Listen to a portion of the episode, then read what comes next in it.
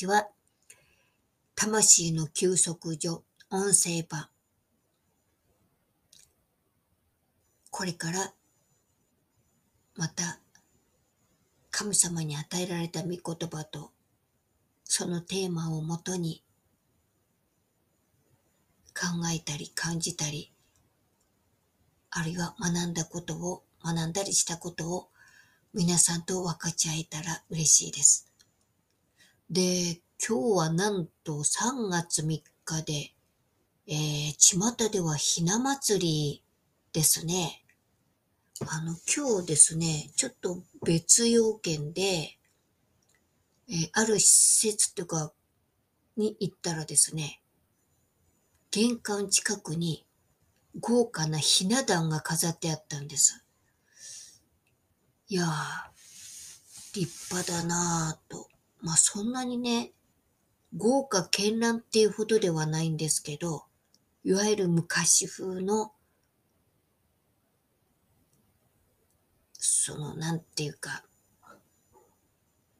段飾りっていうんですかおひな様と、お代理様と、そしてその、三人勘定とか、そういった人形が飾られていて、ああ、そうか、世の中はひな祭りなのか、と改めて思い出しました。私は、ひな壇って飾ってもらったこともないし、飾った思い出もないんですよね。他の家では飾ってたのかな。まあ、家がそんなに楽じゃなかったから、まあ、ひな壇を飾るほどのお金もなかったっていうことかもしれないですけど、女の子の祭りだからって周りから祝福されたっていう経験もないですしね。うん。まあ、私はあんまり幼かったからそういうもんだと思って過ぎてったけど、だから、綺麗なね、着物を着て、お化粧して飾って、お人形を抱いて写真撮ってる女の子たちの、その写真見ても別の世界のような話気がしてましたけど、みんながみんなあんなひな壇を飾れるわけじゃないですよね、多分。まあ、まあ、それはさておき、えー、っと、今日の、えー、っと、御言葉がですね、詩編32編の8節からです。ちょっとお読みしますね。私はあなたを教え、あなたの行くべき道を示し、私の目をあなたに留めて悟すであろう。詩編32編の8節です。で、今日のタイトルが、えー、いつも見守られてというテーマです。はい。うん。これはね、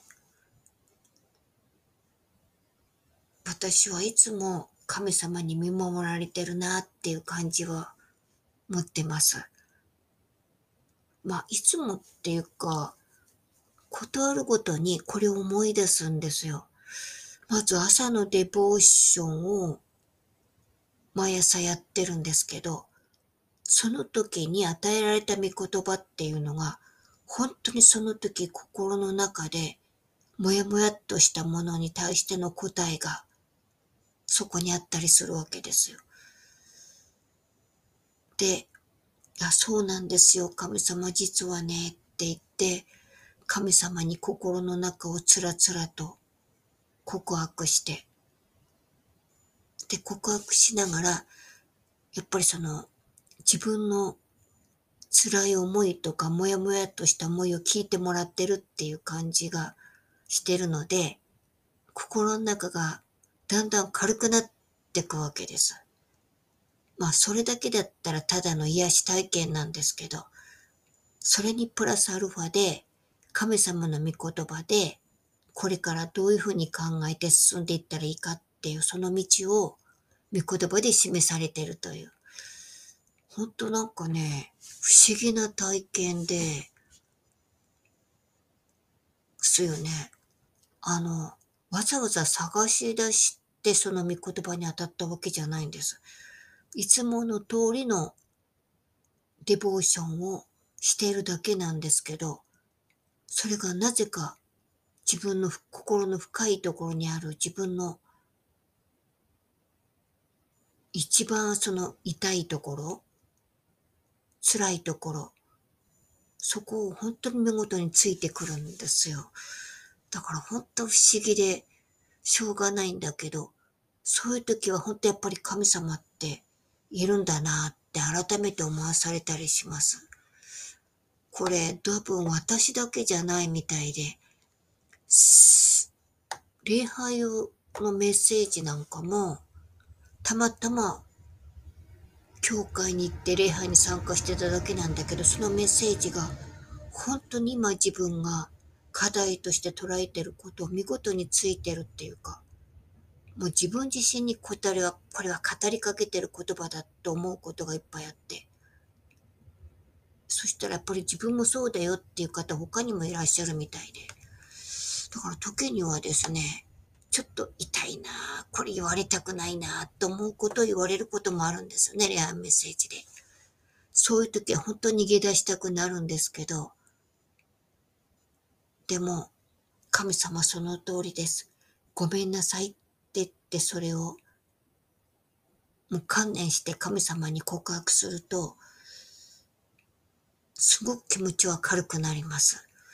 だけど、いや、そんなことはない。私はってやってる時ってのは大体肩が上に上がってて、体も硬くなってて、もう重たい石がさらの、重たい石の上にさらにドカンとでかい石を乗せられてるような、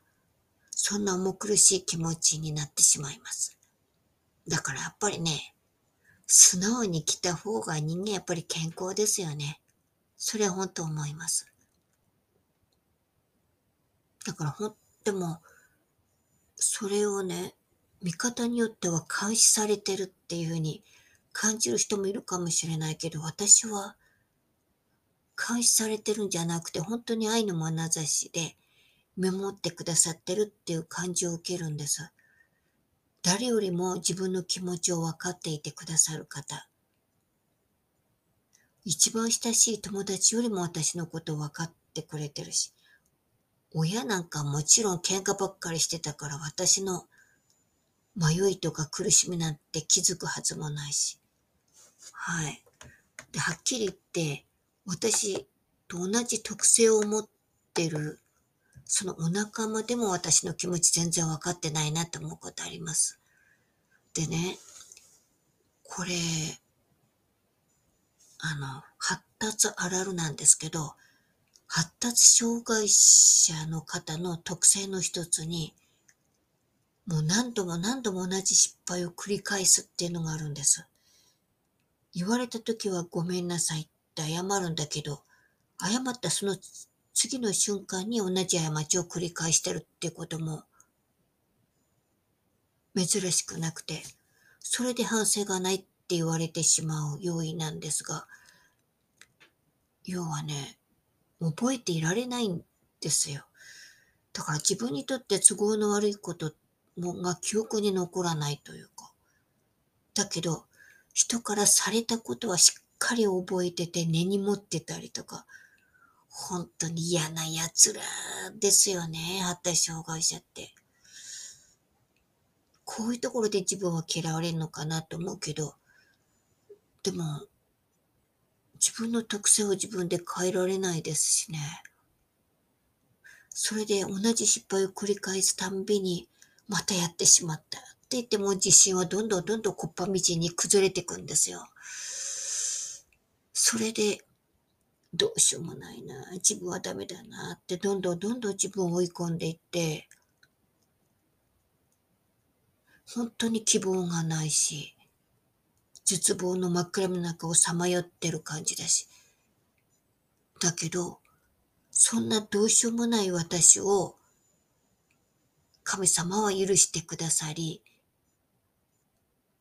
そして自分が歩むべき道を備えてくださる。それも本当に自分の気持ちにぴったりくる言葉で、神様は答えてくださるんです。だから私のね、生きづらさを本当に生きやすさに変えてくださるのは神様だなと思います。誰よりも信頼できるのは神様だなと思うんですよ。だから本当にね、そうした許しの道をね、備えてくださった人に本当に心から感謝します。神様と出会っているからこそ今のこの素晴らしい人生があるんだと心から思います。だからどうしたらね、神様のように生きることができるのか。本当にその術を、生きる術を私は神様に教えてほしいし、与えていただきたいです。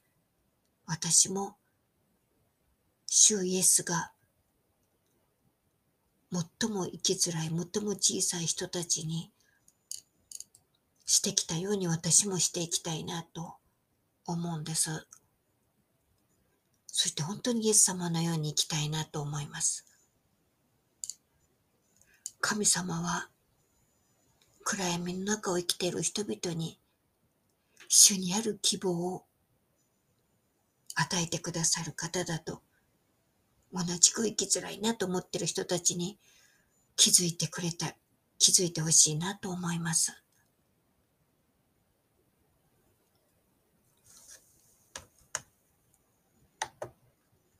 もう、なんていうか、言葉においても行いにおいても人並みにできないそんな苦しい道を歩んできたからこそ同じく歩んでる人たちには希望の光が与えられてほしいなと思います。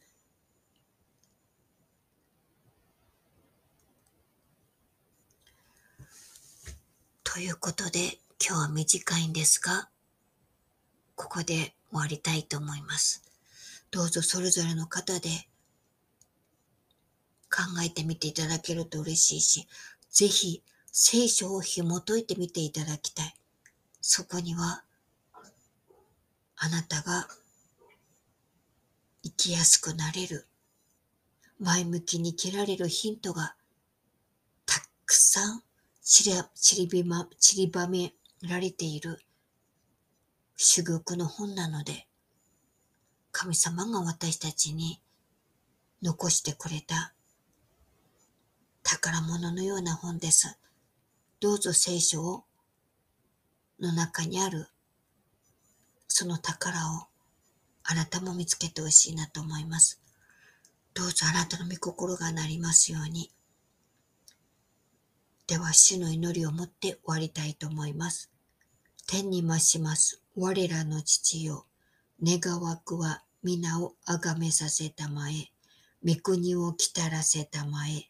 御心の天になるごとく、地にもなさせたまえ。我らの日ごとの糧を今日も与えたまえ。我らに罪を犯す者を我らが許すごとく、我らの罪をも許したまえ。我らを試みに合わせず、悪より救い出したまえ。国と力と栄えとは、限りなく汝のものなればなり。アーメン。